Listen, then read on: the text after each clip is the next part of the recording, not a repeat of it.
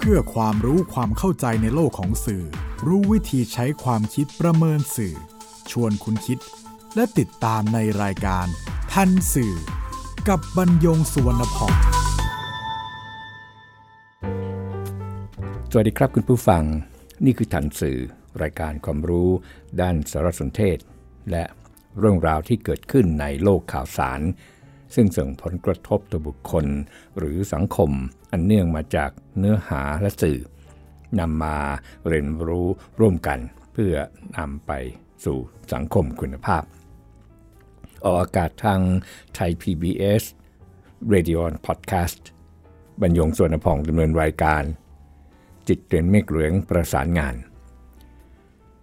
ท่านสื่อวันนี้นำเรื่องถังเช่า ยาหรืออาหารเสริมมาพูดคุยกับคุณผู้ฟัง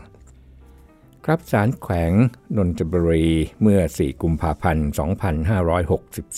2564 พิพากษาคดีที่พนักงานอายการยื่นฟ้องนายประยงบัวงาม นักร้อง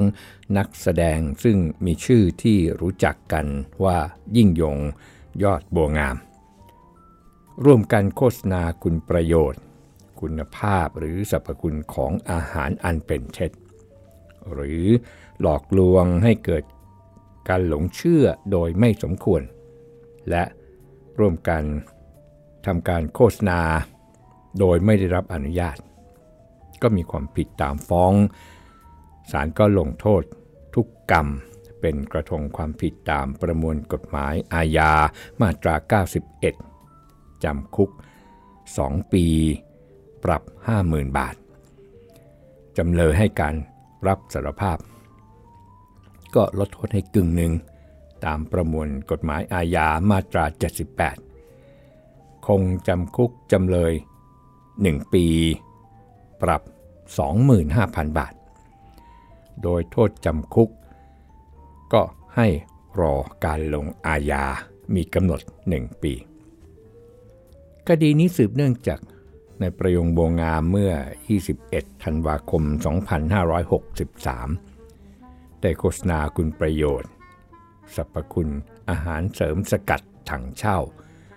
ผสม UC2 ทางโทรทัศน์ว่า ผู้สูงอายุที่มีปัญหากระดูกและเข่า ลุกขึ้นก็ปวด หลังกินสารสกัดถังเช่านี้ 3 เดือน อาการปวดก็หายไป จึงอยากบอกต่อให้ผู้สูงอายุ ที่มีปัญหาข้อเข่า ได้ทราบ ก็เป็นการโฆษณาเชิญชวนให้ซื้อสินค้าของตัว ซึ่งสำนักงงานคณะกรรมการอาหารและยา หรือที่เรารู้จักกันในชื่อย่อว่าออยเห็นว่าเป็นโฆษณาสารสกัดทางเช่าทำหน้าที่เหมือนยา เพื่อประโยชน์ทางการค้า โดยไม่ผ่านการตรวจพิจารณา และไม่ได้รับอนุญาตจากออยก็เป็นความผิดตามพระบัญญัติอาหารปี 2522 ทั้งหมดใน5มาตรา คือมาตรา 4 มาตรา 40 มาตรา 41 มาตรา 70 และมาตรา 71 ประกอบประมวลกฎหมายอาญามาตรา 83 และมาตรา 91 พูดมาตราไปเฉยๆ เราก็คงจะไม่ได้ทราบรายละเอียด ว่าผิดตรงไหนและผิดอย่างไร มาตรา4ที่ว่านี้ ก็เป็นนิยามของคำว่าอาหารครับ ก็หมายถึงของที่กิน หรือเครื่องค้ำจุนชีวิต เขาก็อธิบายไปอีกหน่อยหนึ่งว่าเป็นวัตถุทุกชนิดที่คนกิน ดื่ม อม หรือนำเข้าสู่ร่างกายไม่ว่าด้วยวิธีใด ๆ แต่ว่าไม่รวมถึงยา วัตถุที่ออกฤทธิ์ต่อจิตและประสาทหรือยาเสพติดให้โทษ แล้วก็วัตถุที่มุ่งหมายสำหรับใช้หรือว่าใช้เป็นส่วนผสมในการผลิตอาหาร รวมทั้งวัตถุเจือปนอาหารอย่างสี และก็เครื่องปรุงแต่งกลิ่น รสอย่างนี้ ก็อยู่ในนิยามของคำว่าอาหารตามมาตรา4ครับ ส่วนมาตรา 40 ก็คือ ห้ามโฆษณาคุณประโยชน์ คุณภาพ หรือสรรพคุณของอาหารอันเป็นเท็จ หรือเป็นการหลอกลวง ให้เกิดการหลงเชื่อโดยไม่สมควร ก็ถัดมาก็เป็นมาตรา 41 คือการโฆษณาคุณประโยชน์ คุณภาพ หรือสรรพคุณของอาหาร ทางสื่อต่างๆ ทั้งหลายวิทยุโทรทัศน์ภาพยนตร์หนังสือพิมพ์ หรือสิ่งพิมพ์ หรือวิธีอื่นใด อื่นใดนี่ก็อย่างเช่น พวกสื่อออนไลน์ทั้งหลายนี่นะครับ เพื่อประโยชน์ทางการค้า ก็ต้องนำเสียงนำภาพนิ่งนำภาพยนตร์ หรือข้อความที่จะโฆษณาเนี่ย ไปให้ผู้ที่เขาอนุญาตตรวจพิจารณา ซึ่งในที่นี้ก็คือออยเมื่อได้รับอนุญาตแล้วครับจึงจะโฆษณาได้ ถัดไปก็เป็นมาตรา 70 อันนี้ก็เป็นบทลงโทษครับ ใครที่ฝ่าฝืนมาตรา 40 ก็คือโฆษณาเป็นเท็จเนี่ยหรือว่าหลอกลวง อันนี้เนี่ยโทษเนี่ยไม่เกิน 3 ปีคุก ปรับก็ไม่เกิน 30,000 บาท หรือทั้งจำทั้งปรับ ถัดมาเป็นมาตรา 71 อันนี้ก็เป็นบทลงโทษที่ไม่ได้ขออนุญาต ก็อันนี้เป็นโทษปรับเฉยๆครับ ไม่เกิน 5,000 บาท 4 40 41 70 71 นั้นอยู่ในพระบัญญัติอาหารปี 2522 ก็มีประมวลกฎหมายอาญา ก็คือมาตรา 83 อันนี้ระบุความผิดที่เกิดขึ้นโดยการกระทำ ของบุคคลตั้งแต่2คนขึ้นไป ผู้ร่วมกระทำความผิดนั้นต้องระวางโทษตามกฎหมายที่กำหนดไว้สำหรับความผิดนั้น ก็แปลว่าถ้าผิดอย่างนี้แล้วเนี่ยนำกฎหมายอาญามาประกอบว่าต้องระวางโทษ ทั้งคนทำทั้งผู้คนที่ร่วมกันกระทำแล้วก็กฎหมายอาญามาตรา 91 อันนี้ ระบุการกระทำความผิดหลายกรรมต่างกัน ก็ศาลก็จะลงโทษทุกกรรมเป็นกระทงความผิดไป ผิดครั้งที่ 1 ผิดครั้งที่ 2 แล้วก็มารวมโทษกัน ทีนี้ก็มีมาตราที่ศาลนำมาใช้ประกอบก็คือมาตรา 78 คือเหตุบรรเทาโทษ คือไม่ว่าจะได้มีการเพิ่มหรือว่าการลดโทษตามกฎหมายนี้หรือกฎหมายอื่นแล้วหรือไม่เนี่ย ถ้าศาลเห็นสมควรจะลดโทษ ไม่เกินกึ่งหนึ่งของโทษ ที่จะลงแก่ผู้กระทำความผิดนั้นก็ได้ เหตุบรรเทาโทษที่ว่านี้อะไรบ้างเช่นผู้กระทำความผิดเป็นผู้โฉดเขลาเบาปัญญา เช่นตกอยู่ในความทุกข์อย่างสาหัส เช่นมีคุณความดีมาแต่ก่อน เช่นรู้สึก ผิดและพยายามบรรเทาผลร้ายแห่งความผิดนั้น เช่นรู้แก่โทษต่อเจ้าพนักงาน หรือให้ความรู้แก่ศาลที่เป็นประโยชน์แก่การพิจารณา หรือเหตุอื่นที่ศาลเห็นว่ามีลักษณะทำนองเดียวกันครับ ด้วยเหตุนี้ครับ โทษ ที่โฆษณาเป็นเท็จในยิ่งยงเนี่ยก็จึงถูกจำคุกเพียง 1 ปี ปรับ 20,000 บาท 2 กระทงเนี่ยก็เป็น 2 ปีปรับ 40,000 บาท โทษที่ไม่ได้ขออนุญาตโฆษณาปรับ 5,000 บาท 2 กระทงก็ปรับหมื่นบาท รวมทั้งหมดเป็นโทษจำคุก 2 ปี ปรับ 50,000 บาท เมื่อในประยงโบงามรับสารภาพศาลลดโทษให้กึ่งหนึ่ง อันนี้ก็ตามมาตรา78 ก็จำคุก 1 ปีปรับ 25,000 บาทแต่โทษจำคุกศาลก็ยังเมตตาให้รอการลงโทษมีกำหนด 1 ปี สรุปแล้ว คดีนี้นายประยงบัวงามหรือยิ่งยงยอดบัวงามไม่ต้องจำคุก เสียแต่ค่าปรับเพียง 25,000 บาท พูดถึงทางเช่าสารสกัดทางเช่านี่ครับ มีโฆษณาที่มินเมต่อกฎหมายเนี่ยมานาน คุณผู้ฟังที่ติดตามข่าวสารบ้านเมือง โดยเฉพาะทางโทรทัศน์ช่องที่เรียกกันว่าฟรีทีวีก็จะได้ยินโฆษณาสาร สกัดถังเช่าเนี่ยเข้าหูบ่อยครั้ง จนน่ารำคาญก็มีโฆษณาสรรพคุณที่ฟังแล้วเหมือนยาก็มี การนำผู้ที่อ้างว่ากินแล้ว โรคที่เป็นอยู่ก็หาย หรือว่าดีขึ้น โดยเฉพาะการนำคนในวงการบันเทิง มาเป็นตัวอย่างอ้างว่ากินแล้วบ้าง หรือเป็นผู้โฆษณาเองบ้าง แต่ว่า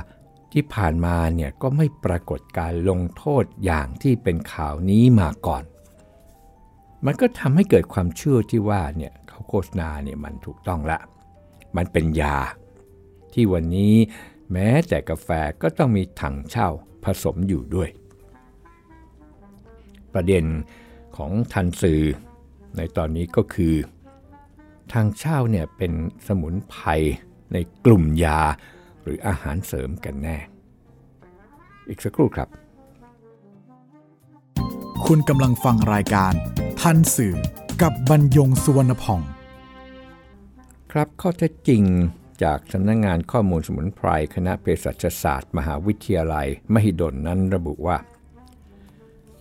ถังเช่าหรือที่รู้จักกันว่าไวอากราแห่งเทือกเขาหิมาลัย หรือตังถังเช่า หรือตังถังแห่เช่า ก็แปลเป็นไทยว่า ฤดูร้อนฤดูหนาวเนี่ยเป็นหนอนฤดูร้อนเป็นหญ้าที่เรียกกันว่าหญ้าหนอน ก็จะมีอยู่สองส่วนครับ ส่วนที่เป็นตัวหนอนของผีเสื้อ แล้วก็ส่วนที่อยู่บนตัวหนอนก็คือเห็ดชนิดหนึ่ง ฤดูหนาวเนี่ยหนอนจะฝังตัวจำศีลอยู่ใต้ดินภูเขาหิมะ พอน้ำแข็งเริ่มละลาย สปอร์ที่เห็ดเนี่ยก็จะพัดไปกับน้ำแข็งที่ละลายแล้วนี่นะครับ แล้วก็ไปตกที่พื้นดิน ตัวหนอนเหล่านี้ก็จะไปกินสปอร์ พอถึงฤดูร้อน สปอร์ก็เริ่มเจริญเติบโตเป็นเส้นใย โดยอาศัยการดูดสารอาหารและแร่ธาตุจากตัวหนอน เส้นใยก็งอกออกจากท้องของตัวหนอน จากปากของมัน ครับเห็ดเหล่านี้ก็ต้องการแสงอาทิตย์ มันจึงงอกขึ้นสู่พื้นดิน รูปลักษณะภายนอกคล้าย ไม้กระบอก ส่วนตัวหนอนเนี่ยก็จะค่อยๆตายไป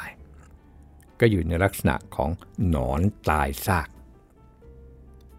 ทางเช่าที่ใช้ทำเป็นสมุนไพรก็คือตัวหนอนและเห็ดที่แห้งแล้วนั่นเอง เรา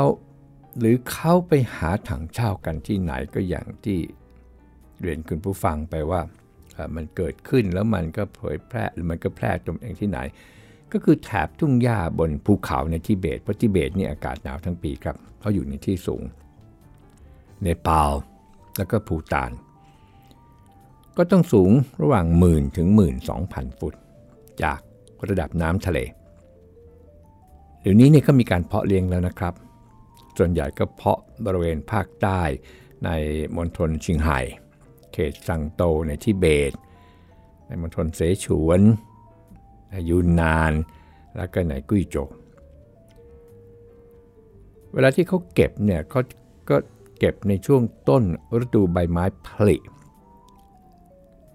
คือขุดตัวหนอนจากดิน ล้างน้ำให้สะอาดแล้วก็ตากแห้ง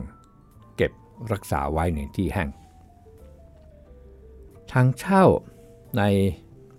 มิติของสมุนไพรเนี่ยแพร่หลายในจีนนานนับร้อยปีครับ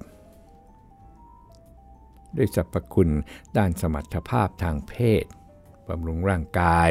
บำรุงอวัยวะภายใน ปอดตับไตเป็นต้นที่ว่านี้ก็คือสรรพคุณที่กล่าวกันหรือพูดกันในจีนและก็ แพร่ออกไปทั่วโลก ในทางเคมีครับถังเช่าก็จะมีองค์ประกอบของสารเคมี เช่นที่เขาเรียกกันว่าโพลิแซคคารายที่เรียกกันว่า nucleotide หรือกรดอะมิโน สเตอรอล สารอาหารอื่นๆ ก็เช่นโปรตีน วิตามินต่างๆ ทั้งหลาย เช่น E K B1 B2 B12 แล้วก็แร่ธาตุต่างๆ เช่นโพแทสเซียม โซเดียม แคลเซียม แมกนีเซียม เหล็ก สังกะสี และก็ซิลิเนียมคำเหล่านี้แหละครับที่ทำให้ถังเช่าเนี่ยดูดีมีคุณค่า และที่กล่าวมานี่นะครับ ก็เกิดคำถามอีกแล้วครับว่าเขาจะพูดได้ไหมว่าถังเช่าเนี่ยเป็นยา หรือ พอจะพูดได้ไหมว่าถังเช่าเนี่ยเป็นยาสมุนไพรครับบทความเรื่องถังเช่า สมุนไพรสุดฮิตโดยรองศาสตราจารย์ ดรนพมาศสุนทรเจริญนนท์และธิดารัตจันทร์จากคณะเภสัชศาสตร์ของมหาวิทยาลัยมหิดล เป็นบทความเมื่อปี 2556 ครับ ก็ระบุว่า การศึกษาในคนเนี่ย แล้วก็ทำอย่างเป็นระบบเนี่ยยังน้อยมาก ส่วนใหญ่เป็นเพียงกรณีศึกษาเท่านั้น อย่างเช่น กรณีศึกษาฤทธิ์ต่อการกระตุ้นสมรรถภาพทางเพศ คือมีวิจัยในผู้ชาย 22 คน ใช้ถังเช่าเป็นอาหารเสริม แล้วก็ไปพบสเปิร์มในอสุจิที่เพิ่มขึ้นร้อยละ 33 จะมีผลลดปริมาณของสเปิร์มที่ผิดปกติลงร้อยละ29 นี่ในผู้ชาย 22 คน อีกกรณีศึกษาหนึ่งก็ในผู้ป่วยชายหญิงนี่นะครับ 189 คนที่ความต้องการทางเพศเนี่ยลดลง ก็พบว่าถังเช่าเนี่ยสามารถช่วยให้อาการและความต้องการทางเพศเนี่ยสูงขึ้นร้อยละ66 ยังมีงานวิจัยสนับสนุนว่าทั้งเช่ายังช่วยให้การทำงานของต่อมหมวกไต ฮอร์โมนจากต่อมไทมัส แล้วก็จำนวนของสเปิร์มที่สามารถปฏิสนธิเพิ่มขึ้น รวมทั้งช่วยเพิ่มความต้องการทางเพศของผู้หญิงด้วย อย่างเช่นการศึกษาริกกระตุ้นระบบภูมิคุ้มกันของร่างกายจากการศึกษาในผู้ชาย 5 คน อายุเฉลี่ย 35 ปี ที่ถุงลมเนี่ยถูกกระตุ้นให้อักเสบ แล้วก็พบว่าถังเช่าเนี่ยมีฤทธิ์ลดการสร้างสารที่ทำให้เกิดอาการอักเสบ อย่างนี้ หรือเช่นกรณีศึกษาฤทธิ์ลดระดับน้ำตาลในเลือด ก็ให้ผู้ป่วยเบาหวานกินถังเช่า 3 กรัมต่อวัน ก็พบว่าสามารถควบคุม ระดับน้ำตาลในเลือดได้ถึงร้อยละ 95 ขณะที่กลุ่มที่รักษาด้วยยาแผนปัจจุบัน สามารถควบคุมระดับน้ำตาลได้เพียงร้อยละ 54 เช่นการศึกษาฤทธิ์ต่อระบบการทำงานของไต ก็มีงานวิจัยที่ให้ผู้ป่วยภาวะไตวายเรื้อรัง 28 คน กินถังเช่า 3-5 กรัมต่อวัน แล้วก็พบว่าปริมาณเม็ดเลือดขาวกลุ่มย่อยบางชนิดเนี่ยลดลง แล้วก็อาจส่งผลดีต่อการทำงานของไตได้ แต่งานวิจัยนี้ไม่สามารถระบุรายละเอียดของวิธีการวิจัย หรือสิ่งที่ใช้วัดผลการทำงานของไตที่ชัดเจน รวมไปถึงระดับการทำงานของไตที่เปลี่ยนแปลง ก็ทำให้ไม่สามารถประเมินคุณภาพและความน่าเชื่อถือของข้อมูลจากการวิจัยนี้ได้ แต่นอกจากนี้ ก็ยังพบข้อมูลอื่น ๆ ที่รายงานผลของถังเช่า ต่อระบบการทำงานของไต หรือภาวะแทรกซ้อนจากโรคไตวายเรื้อรัง เช่นผลต่อระดับโปรตีนในปัสสาวะ ผลต่อการเกิดภาวะโลหิตจาง ผลต่อระดับสาร ต้านอนุมูลอิสระ หรือผลลดความเป็นพิษต่อไตจากยาบางชนิด แต่ข้อมูลดังกล่าวนั้นครับ ได้จากการนำเสนอผลการศึกษาในงานประชุมวิชาการ ซึ่งยังไม่ถูกตีพิมพ์ในวารสารทางการแพทย์ ที่อยู่ในฐานข้อมูลอันเป็นที่ยอมรับในระดับนานาชาติ ก็ทำให้ไม่สามารถประเมินความเหมาะสมของคุณภาพ การศึกษาผลของถังเช่าดังกล่าวได้ครับ ดังนั้นโดยรวมก็จะเห็นว่า คุณภาพและความน่าเชื่อถือของข้อมูลของถังเช่า และก็ผลต่อระบบการทำงานของไตนั้น ยังพิสูจน์ไม่ได้แน่ชัด แล้วก็ไม่อาจใช้ยืนยัน ประโยชน์ที่ชัดเจนได้ ก็มีการวิจัยฤทธิ์ทางเภสัชวิทยา แต่ว่าทำในหลอดทดลอง แล้วก็ทำในสัตว์ทดลอง ย้ำนะครับว่าหลอดทดลองและสัตว์ทดลอง ที่ไม่ใช่คน พบทางเช่าเนี่ยมีฤทธิ์ปรับสมดุลของร่างกาย กระตุ้นระบบภูมิคุ้มกันฤทธิ์ต้านอนุมูลอิสระฤทธิ์ต้านมะเร็ง ลดระดับน้ำตาลในเลือด ต้านการอักเสบ และกระตุ้นสมรรถภาพทางเพศเป็นต้น แต่ครับทางเช่าเนี่ยเมื่อมีฤทธิ์ลดน้ำตาลในเลือด นั่นเท่ากับทางเช่าจะไปเสริมฤทธิ์กับยาลดน้ำตาลในเลือดของผู้ป่วยเบาหวานทางเช่ายังมีฤทธิ์ต้านการเกาะกลุ่มของเกล็ดเลือดทางเช่าจึงส่งผลต่อผู้ป่วย ที่ได้รับยากลุ่ม ป้องกันการเกาะกลุ่มของเกล็ดเลือด และถังเช่า มีฤทธิ์กระตุ้นระบบภูมิคุ้มกัน จึงส่งผลต่อผู้ป่วยที่ได้รับยากดภูมิคุ้มกัน ตรงนี้ครับ แม้มีการใช้ถังเช่าตามสรรพคุณของภูมิปัญญามานานกว่าศตวรรษ แต่ข้อมูลทางวิทยาศาสตร์ โดยเฉพาะการศึกษาทางคลินิกยังมีน้อย ประการสำคัญ ถังเช่ายังมีราคาสูงมากครับ ทั้งจีนเนี่ยยังมีการจัดคุณภาพของถังเช่าเอาไว้ 3 ระดับเฉพาะที่ดีที่สุดนะครับ ความยาวของตัวเห็ดเนี่ยเท่ากับความยาวของตัวหนอนคือประมาณ 3-4เซนติเมตร ปัจจุบันมีการเพาะเลี้ยงเห็ดถังเช่าสีทอง ซึ่งเป็นเห็ดสกุลเดียวกับตังถังเช่า แต่คนละชนิดกัน แล้วก็มีการกล่าวอ้างว่ามีคุณภาพดีกว่าตังถังเช่า อันนี้ก็ต้องมีการศึกษาพิสูจน์กันต่อไป นอกจากนี้ครับขนาดบริโภคของผู้ใหญ่ ในแต่ละวันเนี่ยประมาณ 3-9 กรัมชงกับน้ำร้อน หรือประกอบอาหาร ขนาดที่ใช้มากเกินไปก็อาจจะก่อให้เกิดผลเสียได้ ถ้าไปใช้ในหญิงมีคันหญิงในนมบุตรและในเด็ก ก็ยังมีข้อมูลที่ไม่พอในแน่เนี่ยห้ามใช้ในคนที่แพ้เห็ดครับ